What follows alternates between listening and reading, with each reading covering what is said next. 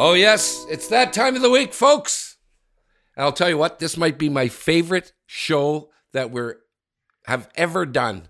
And I'll tell you shortly.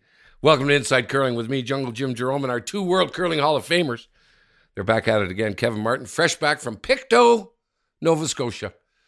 Sometimes people get down there, Kevin, they get lost. We never get them back, you know. Many things can happen to people when they're there, you know, with the hospitality. But you made it back. yeah, well, yeah, the hospitality is fantastic. Yeah, isn't it though? Uh, I wanted to buy a house there in about 10 minutes the first time I went there to a Brier. And of course, Warren Hansen joins us each and every week, our other World Curling Hall of Famer. We want to recognize all our sponsors, Jackpot City. You want to lay a bet on some curling? Uh, don't listen to me. I'm not very good, my record. Thank you to Jackpot City, who brings you what's happening around the curling world. KIOTI Tractors, the sponsor of Hot Rock Topics. Goldline, who brings you in the house and Hearing Life, who sponsors What Are You Hearing? Here's what's on the show today. Uh, we've got a guest. I'm gonna I'm gonna just leave it as a bit of a surprise for a second. We've got a guest that we're gonna talk to shortly.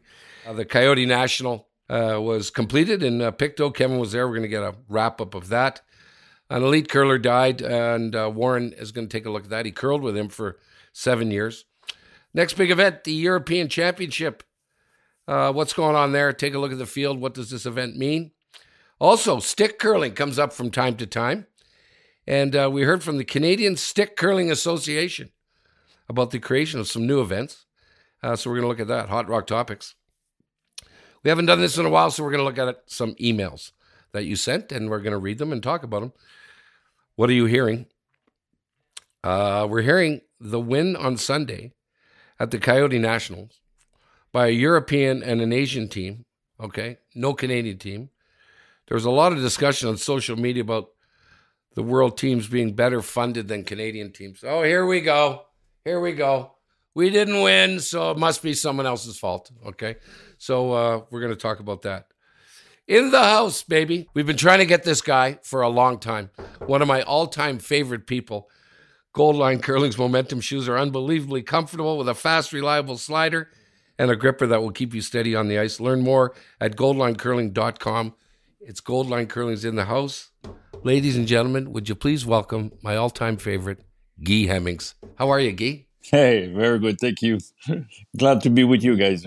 Yeah, I haven't seen you in such a long time. Uh, uh, you and I have history, man. I'd love telling a couple stories about you. Uh, we're so old now, we both have glasses. That was the last time we saw each other. We did a couple commercials together. When I met you, when I when Warren hired me to do the curling, and then I ran into you, and you were you were like the poster boy for curling. Everybody loved Guy Hemmings. We got to talk about the story what you did when the lights went out. But my favorite is because Rod Paulson handles all our social media, Guy, and you and I did a commercial. Rod was running the media stuff. We met somewhere in Saskatchewan or Winnipeg, and it was right when Winnipeg lost the franchise. The city of Winnipeg lost the franchise, and it got turfed out and was shut down. And Rod was going on endlessly about it because he's from Winnipeg. And he, you and I were sitting there listening blankly, not saying anything. And Rod was almost in tears. He was like, I was a ticket holder from day one. I went to every game. I supported every thing with that team. And look what happened. And then Guy looks up, he goes, Well, maybe it was your fault, Rod.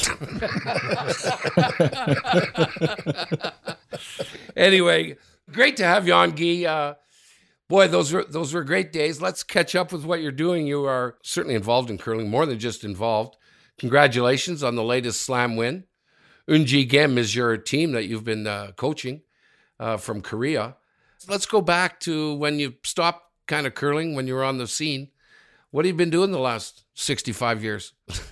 yeah, I thought it was more than that, but uh, yeah, I'm still involved with curling uh, quite a bit because uh, I do the exactly what TSN does in English with curling. I do it in French with RDS. So I've been doing lots, lots of curling on television. Uh, the only difference we, we do it from Montreal, but uh, we do lots of lots of game, and I uh, always do like three draws a day. Uh, we don't have two crews of uh, play by play and uh, analyst. So I do uh, all the job uh, with my partner. Uh, we have we have a good time doing it. So keep me busy in the winter. I've been teaching a bit uh, over the last few years as well, but now I'm kind of partly retired, uh, coaching a bit, lots of traveling. I I like to travel as much as I can. My wife enjoys it as much too. Uh, so uh, I have a I have a good life. Look, curling's been good for me, and I'm still involved with curling quite a bit. So I can't complain. Yeah, you were you were uh, you were a real uh, different. You were a real anomaly. because um, back in those days, you know, the, that Brier was huge, right? When Warren got a cook in there to 14, 15,000 people, you were in the forefront. You were representing Quebec often. Um, and, you know, curling curling personalities were really growing, and there were great curlers like Kevin and and I guess it was back in the day of Ferbey and all that stuff. And yet everyone who came into the patch, they said, "Where's Guy Hemming?"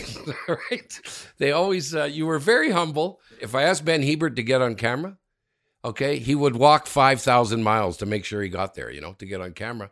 But I remember dealing with you, Guy. Like, no, no, no, I'm good, man. I'm good. I'm good. I'm like, people love you, buddy. They love you. They want to see you. And you're like, well, that's good. I'll take that. But uh, you always remain very humble, Guy, through all those years of curling. And uh, um, I, I, thought it was exceptional that, that you were like that. Talk about those days in the, those when you were curling at a top level. Well, there was great days, obviously, but uh, I guess I was I was humbled because I came from a province where curling is not as popular as it is in the rest of the country. You know, so we we were not we're used to play mostly for ourselves for our family and friends not expecting the big crowd the big reaction. Obviously it was a big change going to winnipeg 1998 my first Brier there. It was really a turning point in my in my vision my own vision of curling you know for me was just a sport that you play with friends suddenly you few few weeks later, you're playing in front of twelve thousand people or ten thousand people, uh, and everybody recognizes the sport. You know, like I I often say that the people understand understand the game more than myself on the ice. So the just the reaction, the reaction of the crowds, and they always uh, applause at the right time, boo at the right time, or they obviously understand the game very much. It was was a, a, a life changing for me, especially as my as my curling is concerned, and I was blessed with lots of fan support, as you mentioned. You know, all those years that followed 1998, I was always surrounded by a bunch of uh, curling fans, and uh, I appreciate every moment uh, of it, obviously, and uh, I tried to give it back. You know, that was something that was important mm-hmm. for me, and I was probably one of the curler who exchanged most, the most with the, the crowd, like during, even sometimes during the game. Right. But that was my way. That was my way to having fun. Like for me, curling never been a, a job or anything else. Was not, and I never expect at that time to be able to make a living out of curling. So it was just fun, pure fun, and and playing on the ice in front of uh, twelve thousand people, and and you hear every reaction of a crowd, every comment, comment uh, yeah, you could hear them, especially in the playoff, and it's so so nice to be able to interact with the, with the fan. Was a was a great treat. Before we let Kevin and Warren and uh, Guy to talk about your coaching days and your and your fantastic team, obviously you're doing a hell of a job. Um, I think one of the, my favorites out of the two were uh, when you did a walkout one time with your team, you know, the parade out onto the ice. And uh, I, I think you were out of the playoffs in the round robin, and you came out wearing Randy Ferbey's jacket, I think. Did you? You had your team instead of your Quebec jacket. You had either Randy or Kevin's Kevin's jacket on. I said, "This guy's absolutely brilliant." And uh, what was the other story, Guy, when the lights went out and then they came back on? There was a power failure. Well, well that was in the, in the final. We're losing. We're losing to win all the time, and power failure. So just uh, was a great opportunity to have fun. Uh, just faking changing the score, but I have many good. I have many good story. I, like I said earlier, I had I had good time on the ice, and I don't know. I, I think I think I have a good sense of humor. So they always all those stupid stuff always pop in my mind. I don't have to force it; they just pop in my mind all the time. And uh, right uh, and it, it, always been fun. Like the, the ones changing the score. One of my favorite was probably during the Brier in Ottawa. I don't know if you were there or not. I came out. A, a sign came fall from from the roof at one point, and we were the 15 break. I came out of the hockey room with a hockey helmet on, and finished the game with a hockey. I forgot about that. Oh, there was a hockey helmet there. So what else could I do that put it on my head and go back on the ice with a helmet on? Those kind of stuff. But like I say, just just to review, resume it, it was just pure fun for me, and uh, to be able to exchange with the fan and, and the crowd reaction was always behind my back. So it was easy to to to have fun, obviously. Yeah, whether whether you know it or not, Guy. Uh, and I'm serious when I say this. You obviously had a lot to do with growing the game because it developed so much interest, and you were a personality. So, congratulations, anyway, on all that. You've done a wonderful thing for the sport. So Thank you. I'll flip it over to Kevin. Yeah, you're welcome, Kevin. Well, I have to tell a story too. Gee, I think you'll remember this. We were playing against each other in a playoff, and I do not know where, but you'll probably remember. You have a better memory than me. It was down east, and you and I are going on the ice, and, and we're gonna you know play our game, and and we go to slide down to the other end together to start the game, but your slider doesn't slide. So I said, "Well, Gee, show me your slider." You showed me the bottom of your shoe. There was no slider. I said, "Guy, where in the hell's your slider?" And well, I, I don't know. So we we went and looked, and it was stuck in your gripper. that was a classic. You were with uh, Don Westfall, I think, was on your team. Maybe. Oh. Yeah, I'm not surprised. I don't remember it, but I'm not surprised. I remember it. I was laughing like crazy. You had to borrow somebody else's shoe to play me in the I don't know what the hell was. I think a semifinal someplace or something. But anyway, anyway, let's get into your coaching. Uh, yeah, you we could tell some stories, boy, uh, but a lot of them we can't tell. Uh, anyway. When it comes to Team Gim, uh, congratulations also on on on winning last week with that fantastic team. One of my favorite curlers for the last four or five years is Minji Kim. She skipped by herself, and then now came on with Eunji uh, Gim. I'd like to hear your thoughts on on what she brings to the team because I'm a big uh, Minji Kim fan. Yeah, I, am too. Like, uh, I was a fan, even though uh, the first time I, I, worked with that team four years ago, she was she was part of the opposition. So I, I liked her, but not that much at the time, you know, because she was so talented. and uh, and to me, she she's kind of a generational curler, you know, like the curler that could change the game. Like to and just to, to compare, maybe uh, people won't be agree with me, but to me, I always see her as talented as uh, as many curlers in Canada. At Rachel Homan, for example, she she can make as many shots as Rachel Homan, and Rachel changed the game a bit over the last ten years. And I think Minji Kim could do the same thing. That's what I thought four years ago. Now she's part of our team, so it's just a treat to watch her uh, make shots over and over. Like she's she's probably the most steady, more regular curler that I had a chance to to to curl with against or coach uh, in my curling career. So you mentioned um, in the interview during the uh, final, when uh, or maybe right before the final, that one of your main jobs is helping the team strategically. I'd like to get into that a little bit. Exactly what? See, well, you and I, Guy, when we grew grew up as kids, or at least you know, if, if you're you're you're around the curling club as a young person, you sort of bring in a bunch of knowledge and information by osmosis. It's just kind of you hear it and you and you figure all this stuff out. But but teams where curling is new in in the country, like Team Gim, they don't have that opportunity where they just soak in that knowledge as, as a young kid. So I guess how do you I guess how do you get that across? Because obviously it's working. You've done a very good job, but I guess what's what's your approach? Yeah, you're right. Like we talked about it before the game a bit. No, that, that I see it as one of my biggest uh, challenge to help her understand the situation. No, I think she one of her greatest skills. She can read eyes very, very good, so that's not an issue. I think she she can call a lot of shot very well.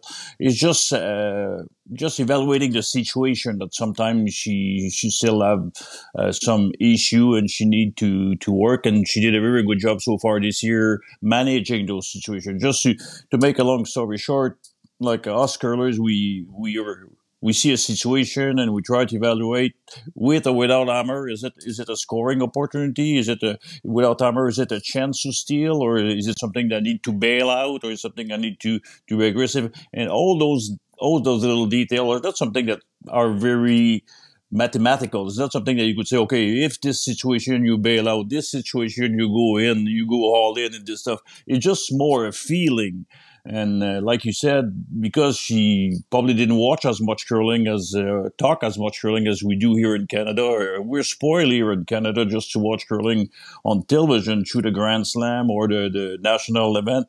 We have a chance to see tons of curling. So a young a young curler could watch and watch the best curler, the best mind of curling, and and and develop that kind of a feeling or ability to recognize a situation where it is more difficult for them in their country where before 2018 before the olympic the silver medal from korean team nobody knew much about curling over there. So uh, obviously this is something that she has to work on but she's doing she's a great learner she's a great student and she she's eager to learn. So that's that's a great good for her.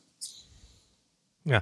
Before i let warren in one more question and that's to, just segues nicely I, I wanted to ask about uh, Korean curling and the growth because in Japan, there's a lot of new buildings going up new facilities um, and, and a big growth of curling. What's it like in in, uh, in South Korea?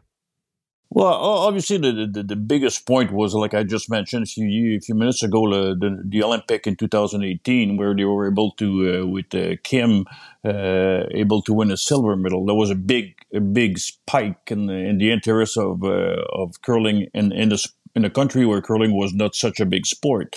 It's been on a steady rise since then. Maybe not as obviously not as uh, not as high as 2018, but we uh, we certainly hope that this uh, this win by uh, Korean team at a at a Grand Slam event, you know, will certainly reboost or help a bit to this growth, to make it a bit bigger. It's it's a it's a country that only have four curling facilities, so you have room for improvement. You, know, you have room to interest more people into it, and uh, and I think uh, the Grand Slam, for example, now is being watched more and more, and and, and the youth, uh, the young people are in Korea where now we were able to watch uh, Korean team to, to, to win a major event like this. So uh, we hope it's going to be able to uh, help uh, the growth of curling and the, interest of young people, and obviously, obviously, interest. Uh, the, the, the sponsor as well, no? Because uh, right now in Korea, most of the money comes from the municipal founding or the the Olympic Committee, and uh, they don't have the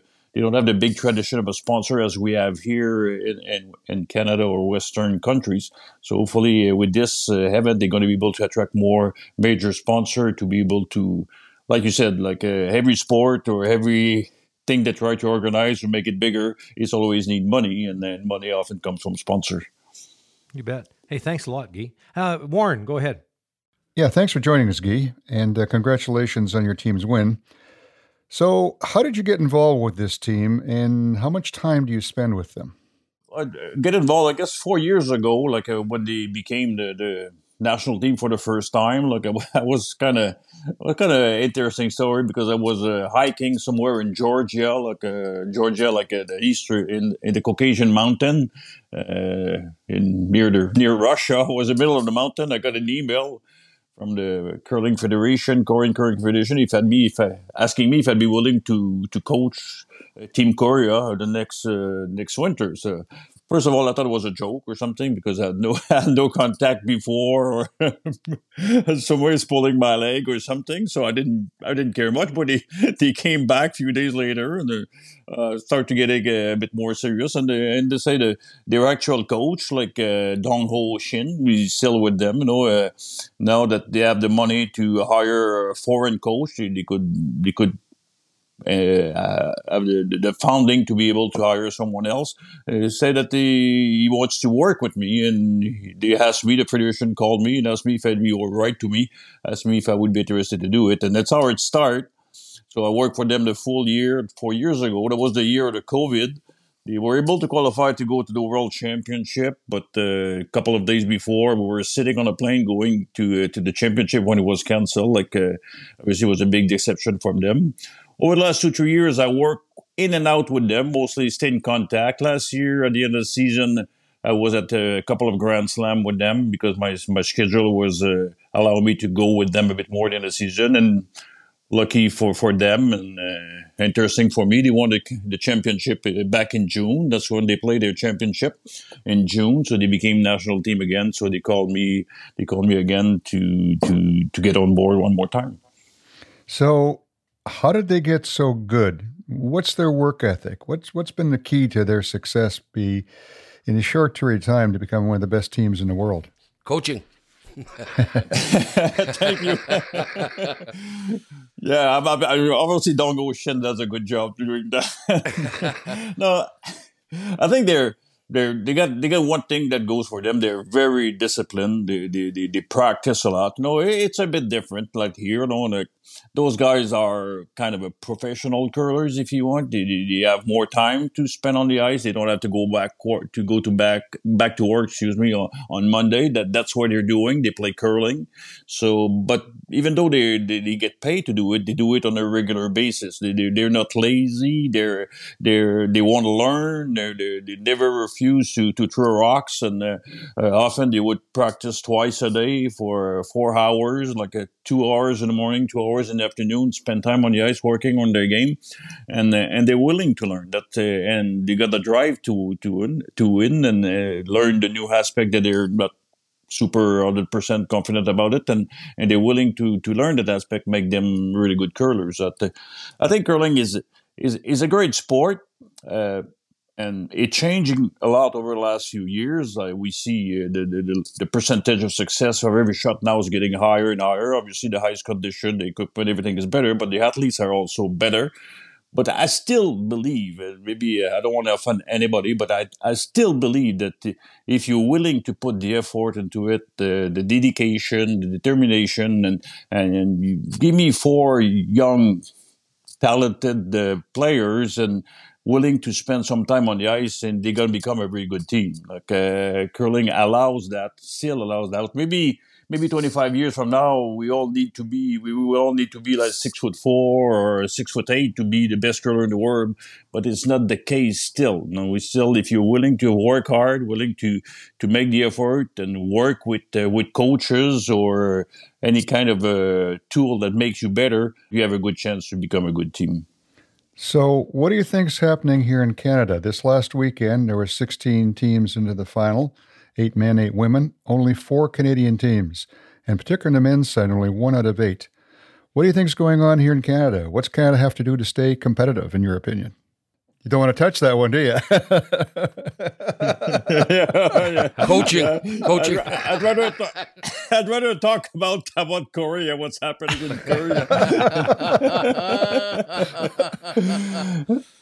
Obviously, like anybody else uh, who's get involved with curling or been watching curling, and every curling fan do as well have an opinion what's what's going on in Canada. I do have my opinion, but uh, it might be not the, the right place to express it. not going to tell us, are you? Yeah, well, uh, do we have a couple of hours to talk about it? But, uh, there, I think it, I think it's just a combination of many factors, many factors that that bring us to that situation that we are in now. You know, and uh, and I think he's gonna take. Unfortunately, I think it's gonna take a few years to be able to reverse that situation. I, I don't think Canada is lacking talent, no, but uh, they, they have to change some stuff, and either through the association or, or to the player themselves, they got to change some some aspect of their game to be able to be competitive. It's easy to say, uh, oh yeah, those guys have more money, and which is which is the case. Uh, the some like I just mentioned, my team is kind of a prof- professional curler. That's what they do. You know, they don't have to worry about working on Monday morning or stuff like this. But it's not the only reason. You should not just point in one one situation and say, "Okay, did because they got money. That's that's why we did he beat us." It's not the case. No, there's many other aspects that need to be addressed as well. Well, we got the answer, Jim we didn't quite get the answer, but we'll uh, we'll save it for another. I got lots of friends in Canada. I got to yeah, be, yeah, be yeah. careful with that. We don't want to throw Guy under the bus. Yeah, yeah. He, he may limit his options to coach. well, we'll never see Guy Hemmings coaching in Canada. Good luck in Korea. Um, Guy, Guy, what what um, you know as a coach, um, like everything in curling over the last 20 or 25 years since since you've been involved at a at a high level, maybe longer. You know, coaching wasn't as prevalent as as it is now. Uh, you know, as Kevin mentioned, most of the stuff you just figured out on your own. Uh, coaching was I don't even know if it was around back then or how much of it was. Today it's big. What's the key, Guy, to to coaching curling, and how do you do it? And what's what are your strengths in it that you bring to it? And uh, Do you find it difficult, or, or is it easy to do, or explain some of that to us? Yeah, uh, for me, the biggest challenge, obviously, uh, it's not related to curling. Really, is it's the communication problem. You know, I don't, I don't speak Korean, and and a couple of my girls are start to speak English a bit, but uh, they're not very uh, far from being fluid about it. So, uh, the communication sometimes is, is is a big is a big not problem, but a difficulty that we have to to have to work with. I think what I what I bring to the team is just uh, obviously uh, I'm not a nervous guy, so I'm able to help them like uh, assess the different situation and try to look bring it bring it to a level where it's not the end of the world if we win a game, if we lose a game, if we miss a shot, if we make a shot. Like uh, you mentioned earlier in the show, that was a humble guy, but uh, that was my way of of playing as well. Though I uh, sometimes you make good shots. Sometimes you win games that you don't deserve to win. Sometimes you lose games that you deserve to win, and, and bring all this aspect to the game and talk about it all the time. And I think that's something I could bring to a team and evaluate the situation and uh, and and stuff like this. So if if I could if I could speak Korean, that'd be much easier. Okay. What what's curling like uh, in Quebec, Guy, these days? You know the the hot spots have been, for many years. You know have been Alberta, Manitoba you know, Ontario, Saskatchewan, uh, and and and Quebec was sort of the the, the small guy at the time. Uh, and what what's it like now? How's how is curling growing in Quebec?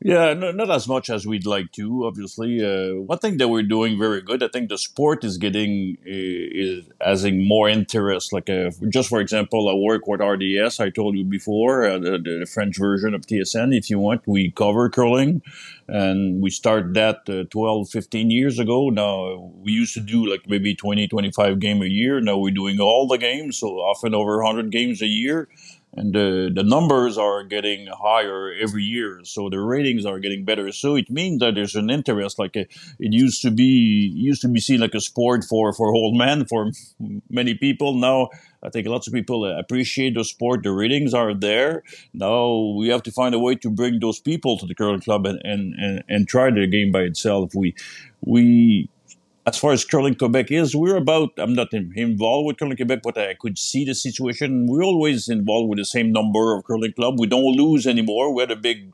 difficulty uh, at the beginning of the 80s. I know many clubs were closing down. Now it's, it's a bit more stable.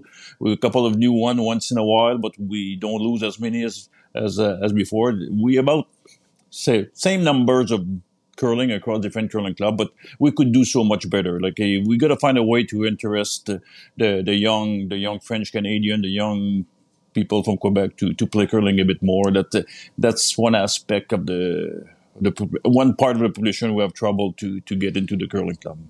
Which makes it even more amazing when you say Korea only has four facilities, right? And they're and they're and they're winning. Yeah, so, yeah. Um, Tell me this, Guy. The, the uh, our shows. Uh, we we've been doing these shows now for a couple years, and uh, always, always one of the hot button topics is the game itself, changes to the game, eight ends to ten ends. This past couple weeks, there's been a lot of people weighing in about tiebreakers or draw to the button, uh, tick rules, and and all sorts of stuff.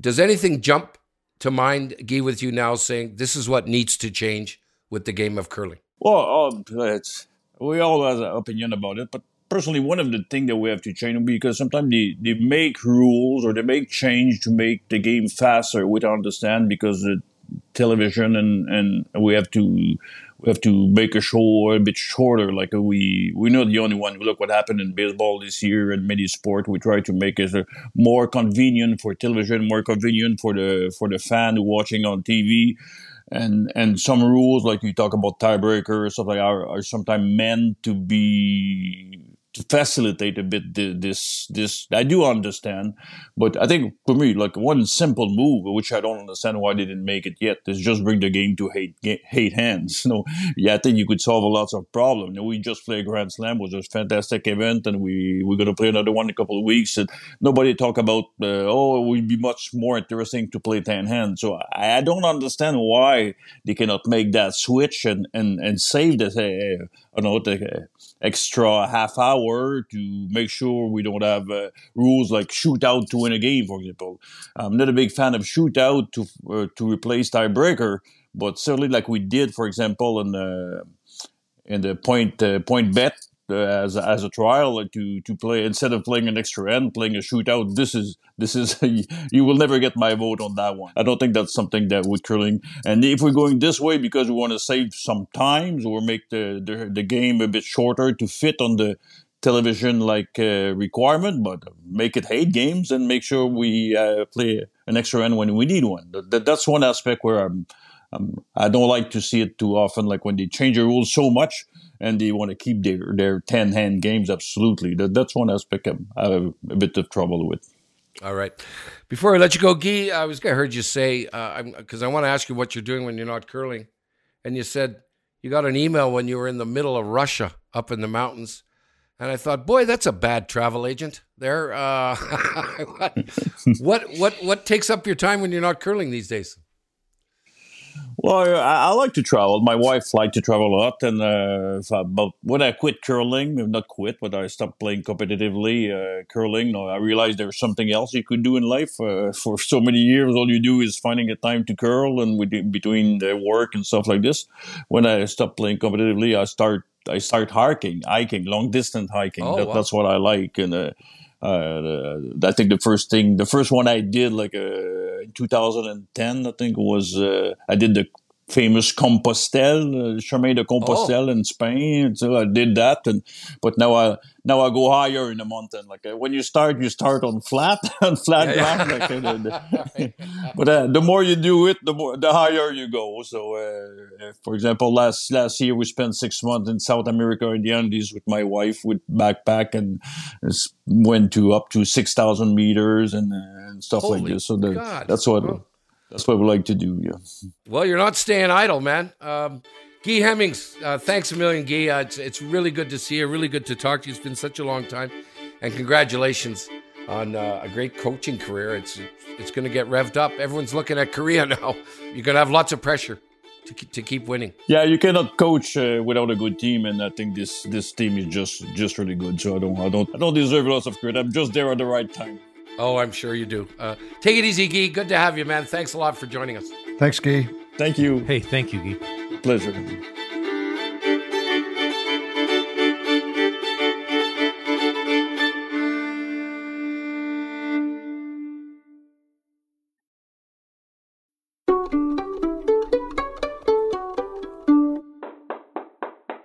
What's happening around the curling world is brought to you by Jackpot City. Jackpot City casino games perfectly made for you. The KIOTI National wrapped up last Sunday in Pictou, Nova Scotia. We just heard from our winning coach, Guy Hemmings. Uh, Kev, you were there. Uh, Korea, the winning team on the women's side. Italy won the men's side. Mm, okay, everyone's panicking.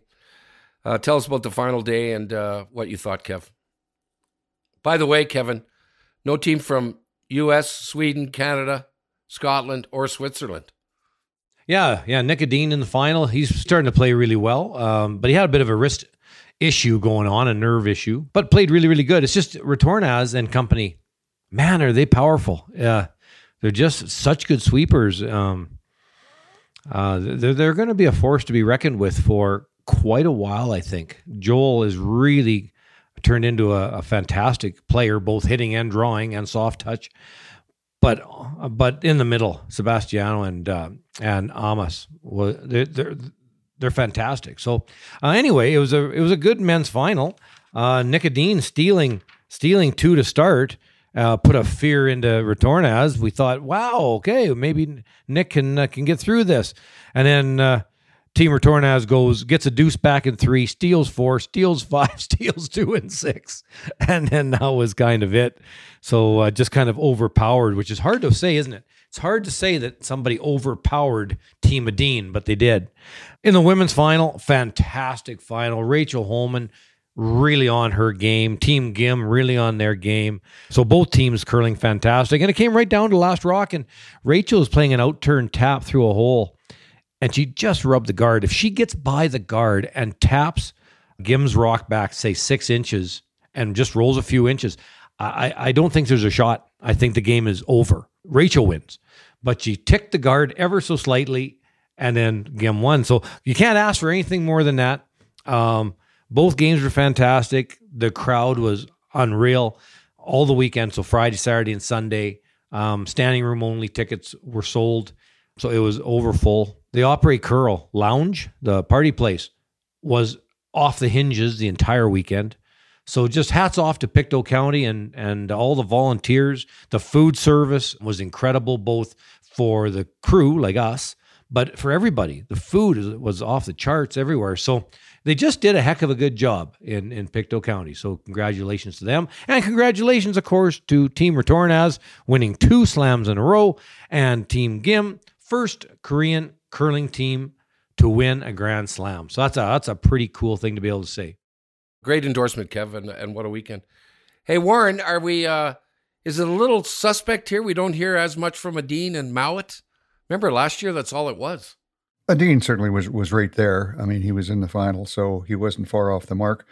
Mowat, again, I didn't have a chance to watch them much this past week, but again, they're not far off the mark. I mean, I think they've they've got a few issues right now that they've got to iron out. But uh, you know, I look at the whole competition and how things have changed. I look at particular Retornaz and Mowat as to four players who throw the rock almost identical, and everyone has a similar re- release. They're they're like precision.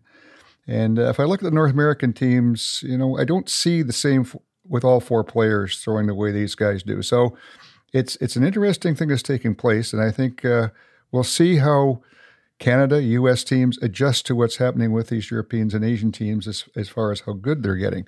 I look at the brushing as well. I look at that Italian team. My God, if I was a, a young skip coming out today, I'd be out there looking for a sweeper that was built like Mosh Mosaner. Uh, because that guy is uh, he's he's just he's unbelievable. He's he's so powerful. But uh, just uh, really everything. The game has p- picked up so much here in the last year or so, and it's really entertaining, and I, I find it pretty exciting. I'd also like to take a hats off to Brad Gushue because going into this slam this past week, he had qualified 27 consecutive consecutive times. But last week he didn't quite make it. He missed it by about a half an inch. But some of the things he accomplished in those 27 consecutive times five championship titles, 10 finals, and 21 semifinals. Wow. So that's a pretty phenomenal run. Um, Warren, I want to ask you before we leave this. Uh, interesting that Guy Hemmings, you know, brings up Korea, the success of Korea. We've got sort of through the show here some talk about are we losing our grip here, uh, Canada, on being on the podium all the time. He's coaching a country that that only has four clubs, and we're always preaching we need more clubs. There's more clubs shutting down than there is opening. And and the other one he did mention uh, that's funny, but and you brought it up too that are we going to see sweepers now who are six four? That guys are going to look at front ends and and uh, you know, sweepers saying, you know what, get the guys the strongest, the biggest, and and maybe the tallest. Well, I mean, all those things are changing, but I, I think, you know, we asked Guy what he thought about Canada, and he didn't really give us an answer. We're not going to get into it today, except I will say I, I think Canada has to really take a hard look at everything that they're doing and kind of maybe turn things upside down and shake them a bit as far as how we approach things going forward. Uh, Canada certainly has the talent in this country. I think it's just a matter of how it's managed and dealt with going forward. And and I'll kind of leave it at that. Okay, we're we're going to talk more about Warren. You're still on. Ron Anton was a guy you curled with uh, Warren for seven years, and he passed away this week. Yes, uh, sad news uh, for the curling world. Sad news for me. I mean, Ron was a a good friend for 50 years, a teammate. Uh, Ron was uh, an interesting man. Um, we go back to the 60s, and Hector Gervais was forming a new team and he'd seen Anton play in a in a bonspiel when he was 14, 15 years old, and somehow was impressed with him. So he was forming a new team in the summer of 1960 and tracked him down. At that time, Anton was only 18 years old, and uh, he recruited him to play with him into the Brier Playdowns in 1961. At that time, there was no restriction on the age as there is now. Juniors could play at the Brier level. And uh, so he recruited Ron to play with him. And lo and behold, they went through and won the Brier in 1961. Ron was 19 years old. He became the youngest player to ever win the Brier and still is today. So he continued to play with Hector throughout the middle 60s. Ron gave up curling to some degree around 67, 68 for a couple of years, skipping his own team. I started playing with him in 1969, and, and I played third. He skipped. We did that for a few years, and uh, we then decided to go back with Gervais in 1972 with Hector skipping and Ron third, and me playing second. And of course, we were able to win the Brier in 19, uh, 1974 with that order for his uh, his second win. But there was a bunch of unique things about Ron.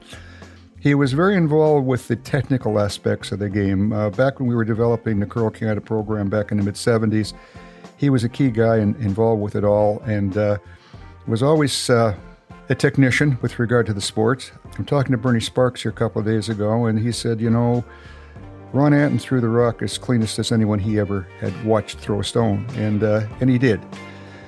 So he's a loss to the curling world. Uh, he was a friend of mine. I talk to him quite often, and uh, I'm going to miss him.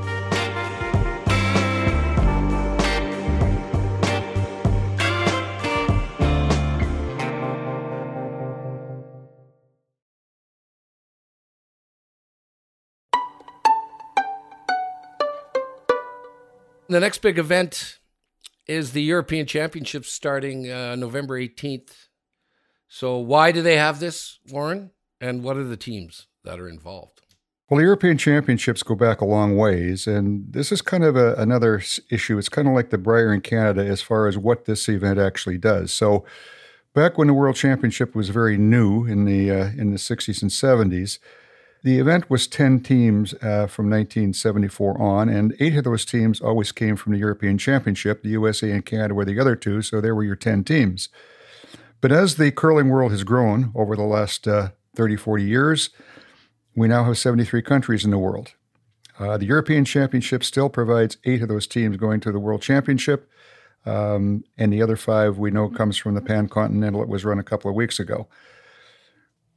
I guess we won't get into today whether or not this is the best approach, but I, I think, again, I've talked about before, we, we've evolved to the point where we need a B division world championship so that all those teams that are at that level, both from the European and the Pan Continental, to, can come together and play in a, in a championship. But on the current structure, uh, that doesn't exist. Anyway, the countries that are primarily going to be in this event on the men's side Finland, Germany, Italy, Netherlands, Norway, Scotland, Sweden, Switzerland, Turkey, and Czechia.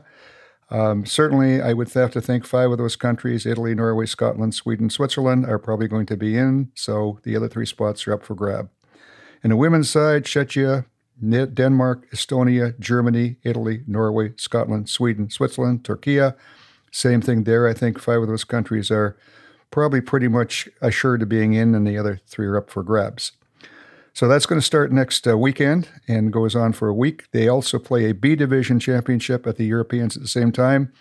Uh, the Europeans take place in Aberdeen. The B event will take place in Perth. So, Kevin, what do you think of the Europeans and this whole situation?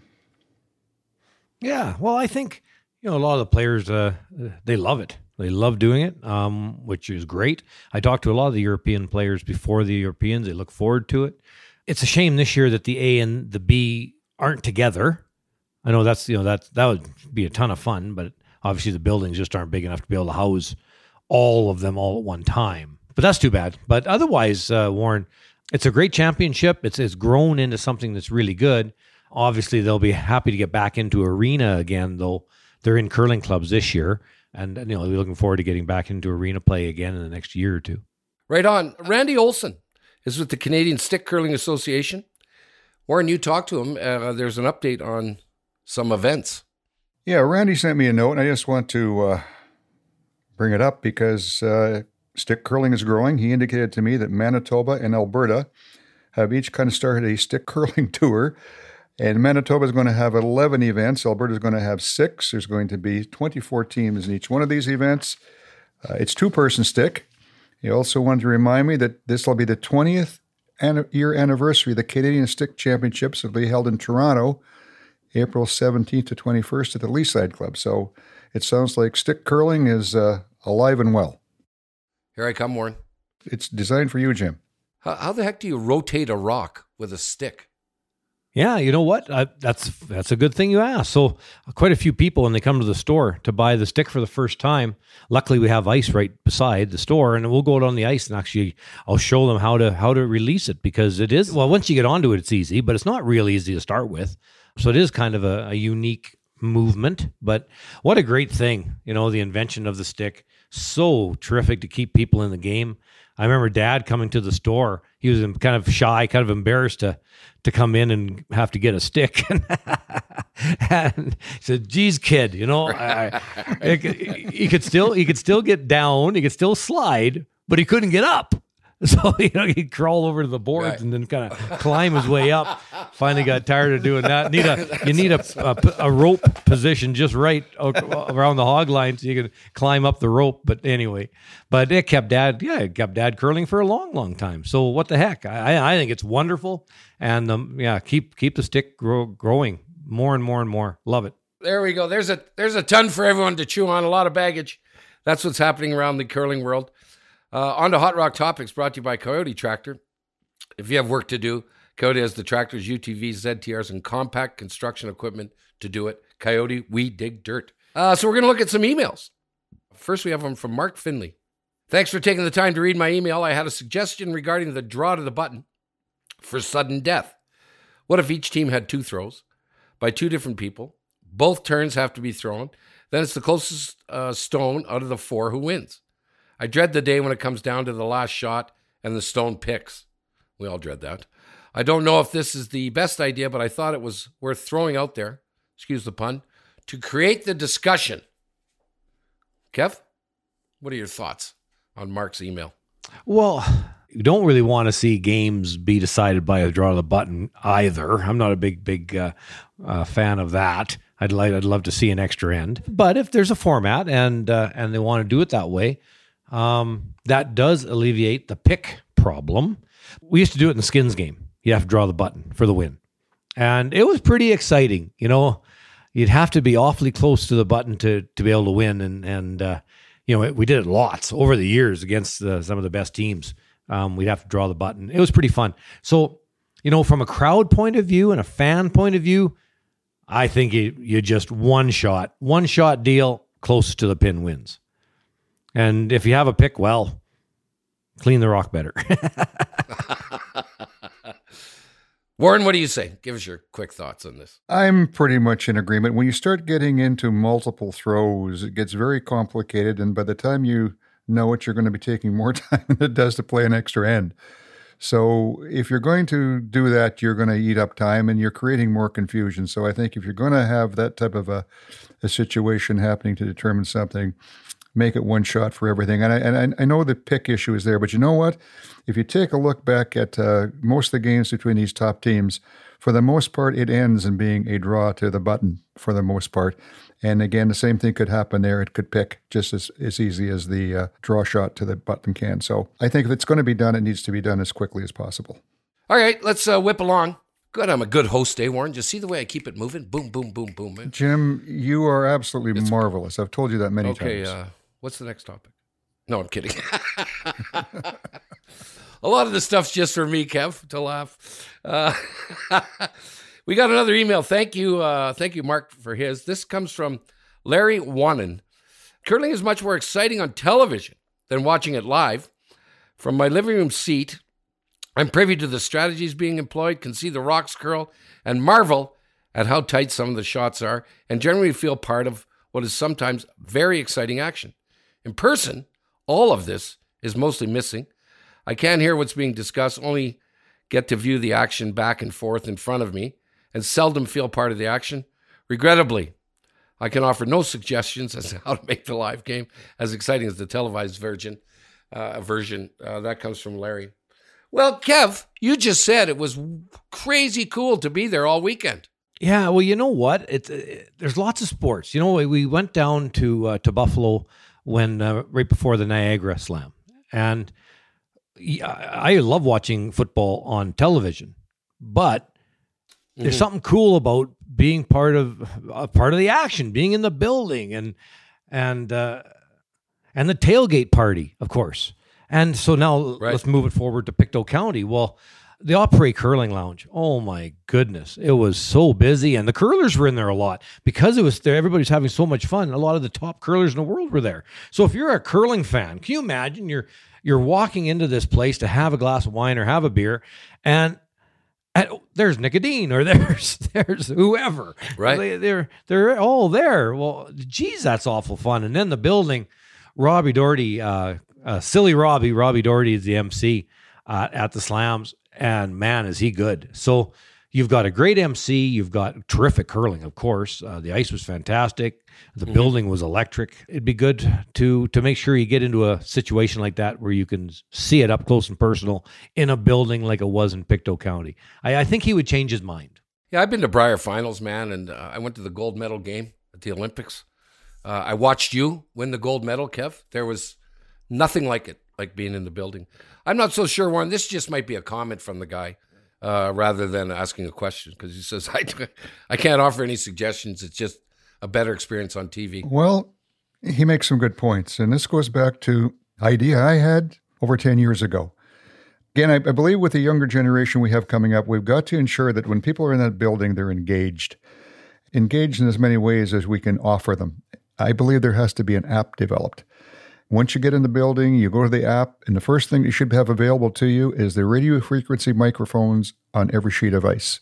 So you could turn to sheet A, B, C, or D to listen to whichever teams you wanted to. The other thing I think it needs to be done, and this goes back into the big arenas with the big jumbotron, you need to make sure that all the fans in the building can see on a television screen what's going on and what's taking place. So that combined with the app. Uh, if the building doesn't uh, provide that, and if we really want to make this into the entertainment product where we're going, you've got to put monitors uh, along the frin- fringe of the uh, of the arena, so that they're all part of what's taking place from the television or video point of view. So they're engaged. I think with the app, you do many things. You can um, have the opportunity to ask people questions uh, if there's something happening on the ice that you'd like explained, or numerous things that could be done with it. And I think the building's got to be alive and they have to be electric.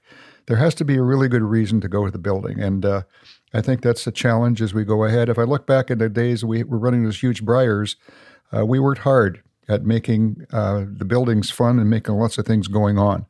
And I think that's what we had, have to head back to. I think the things Kevin said this past weekend were all good. We just have to grow all that and make people want to be in the building. I think one of the major problems is like at Sportsnet, the uh, the commentators are so good. You guys do a great job. Oh yeah, oh yeah. You think Rob? You think Rob Doherty's good, eh? You think Rob Doherty's good? Let me at him. Let me at him. uh, no, Rob is great. Um, As long as you aren't in the yeah, building, Jimmy's good. That's right. Yeah, I need the attention. um, you know, you're onto something, Warren. I, you know, snooker is is back and going again in Europe. It's a huge sport in Europe because of gambling. But every every person who goes into the arena to watch it, they get a remote headset, like a little earpiece, and they get the so you're hearing the commentators. Uh, so I, I I love what you're saying there that you could just you'd hook onto your phone, right, Warren, with an app, and then you could listen with an ear set. I'm saying with an app, but yeah, there's there, so if you go to the U.S. Open in golf, they hand you a little. It used to be American Express did that. They hand you a little uh, headset uh, when you walk through the door, and it's on FM radio Right. signal. TSN did that for a while as well. They put into the building on FM radio signal the the RF mics, but it was very difficult because it was not always an easy thing to do for various reasons. So the app is the answer, but uh, apps aren't cheap to develop, and of course we got somebody's got to invest in doing But it. it would remarkably change the experience of being at the arena if I can hear Mike Harris and Kevin Martin commentating. It would be unbelievable. So maybe you're right, Kev. It's the commentators. That's our hot rock topics. We got one more segment to go. Big show today. Big show today. Uh, what are you hearing? Brought to you by Hearing Life. If vision places the world in front of us, hearing places us at its center. Hearing Life invites you to love your ears with a free hearing test. No referral needed. Visit hearinglife.ca to book your free hearing test today. And I did it, by the way, and my hearing's good. What we are hearing after this weekend, there was a lot of chatter on social media about why one team in the winner's circle is from Korea and the other team was from Italy. Are, they, are these people whining now because Canada didn't win? yeah, there's a fair amount of And whining. there was yeah. no Canada. Why is there no Canada? Many people felt that the European and Asian teams are better funded than the Canadian teams, which is why they are doing so well. Kev, let her fly, baby. Let her fly. Well, you know, this this might open up an opportunity because you're right. Uh, in Canada, the players, for the most part, have sec- have first jobs or second jobs, whichever way you want to look at it, um, which does make it difficult. To get, to Guy Hemming's point, that they can't just practice all day every day because they have uh, another occupation going on. But you know, this might open up the door to almost like a franchise situation in curling because there's an opportunity here for for a big company where you know you, you could really get a lot of of uh, marketing exposure if you were to hire the four players and put them into your corporation it would be almost like almost like a franchise situation you could even turn it into a franchise situation i suppose but um, and with that that team would be employees of the company when they're not curling, they can be working, they can be practicing. The company promotes the team, make sure that they're looked after, make sure that they can win. And by winning, the more and more they win, the, the more and more the company benefits. Um, and that way, kind of like a franchise. Uh, and they could, you know, if the tr- team's having trouble, the company could could put in a, a general manager of their curling operation or bring in a coach or bring in whoever they want because it's just part of the corporation. I was having a good chat to somebody about that, and I am sorry, I can't remember who it was um, that brought this up, and I I really like the idea. It makes a lot of sense to me. Franchises in curling make a lot of sense as well, and this could be one kind of a stepping stone into that, and that would turn the financial part around so that the young players can curl can be curlers, but they'd be part of a, a big company and they can also work as well. To start with, um, attracting a major corporation that would basically take over the operations of the team, but can help the team out financially, both with employment, which wouldn't be like the nine to five right. every day because that company is the one helping the team. So it's just a win-win for both sides and this is uh, something that could easily be implemented i think in in canada because so many companies love the sport of curling and really enjoy our athletes right so this may be a good opportunity for the younger players you know uh, coming up i wouldn't be surprised warren if pretty soon maybe there maybe there's a canadian sponsor that's going to sponsor a korean team you're getting so good. How about Jim Jerome? I'm going to buy one. I'm going to buy a team. I'm going to buy. I'm going to buy one of the teams. Okay, Warren, you get the last word, as usual. Well, it's good points. I think uh, have been made. I'm not so sure if there's that huge difference as far as what's happening. I, I think many of these teams that are in Europe and Asia that are playing full time, they're not making a lot of money. They're making enough to get by, but they have decided to devote their lives to curling. In Canada, Sport Canada and Own the Podium, they put out a fair chunk of money towards Curling Canada, but I think it's spread pretty thin. I think they're funding to some degree six men's teams and six women's teams, or that was the way it used to be. And so it's spread across 12 teams rather than focusing maybe at about four. Um, I think the other thing in Canada that's different, uh, our top teams, there's not many of them, but certainly three or four on the men's side, probably maybe three on the women's, they have a fair amount of money coming to them in sponsorship. And they do pretty well on that side of things. And to some degree, those would be the teams that are probably pulling in the most money in, in the sport around the world. But there's only a few of them, there's not very many. So it's different in Canada. I think they take a, a little different outlook on it. Um, in some cases, our players are maybe a little older than some of the ones in other parts of the world which all seems to impact it. But I think going forward, you know, if Canada's going to keep up, we're going to have to devote more time and energy, I think, towards being the best than we are today. And I think uh, lots of things are going to have to do it, go into that. And uh, Mr. Murdoch is going to have uh, some challenges ahead of him as to far as far as how he's going to make all that happen. And God knows the people are watching Mr. Murdoch. Oh, no kidding. Yeah, I mean, there's a lot of comments, but you know, certainly Canada is, isn't lacking talent, and and certainly they're right there. I mean, the games that they're losing are by half an inch in some cases, so it's not as if Canada's being overpowered by anyone. But I think in the next few years, it's going to become uh, pretty challenging to win consistently for anybody. Yep. Please give us your comments on the show. There, that was a big show today. Lots to digest, as usual. InsideCurling at gmail.com.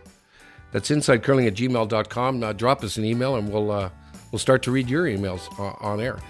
Uh, thank you to Rod Paulson, his company, In House Strategies. Rod has been with us the whole way along, handling our Facebook group and our Facebook page.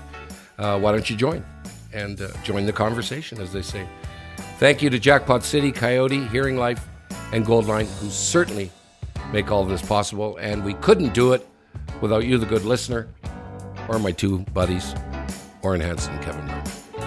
Wasn't that nice, That was fellas? great, Wasn't that nice? Yeah, thank you, Warren. we'll see you next time. You've been listening to Inside Curling. Take it easy, everybody. Thanks, Jim. Thanks, Jimmy.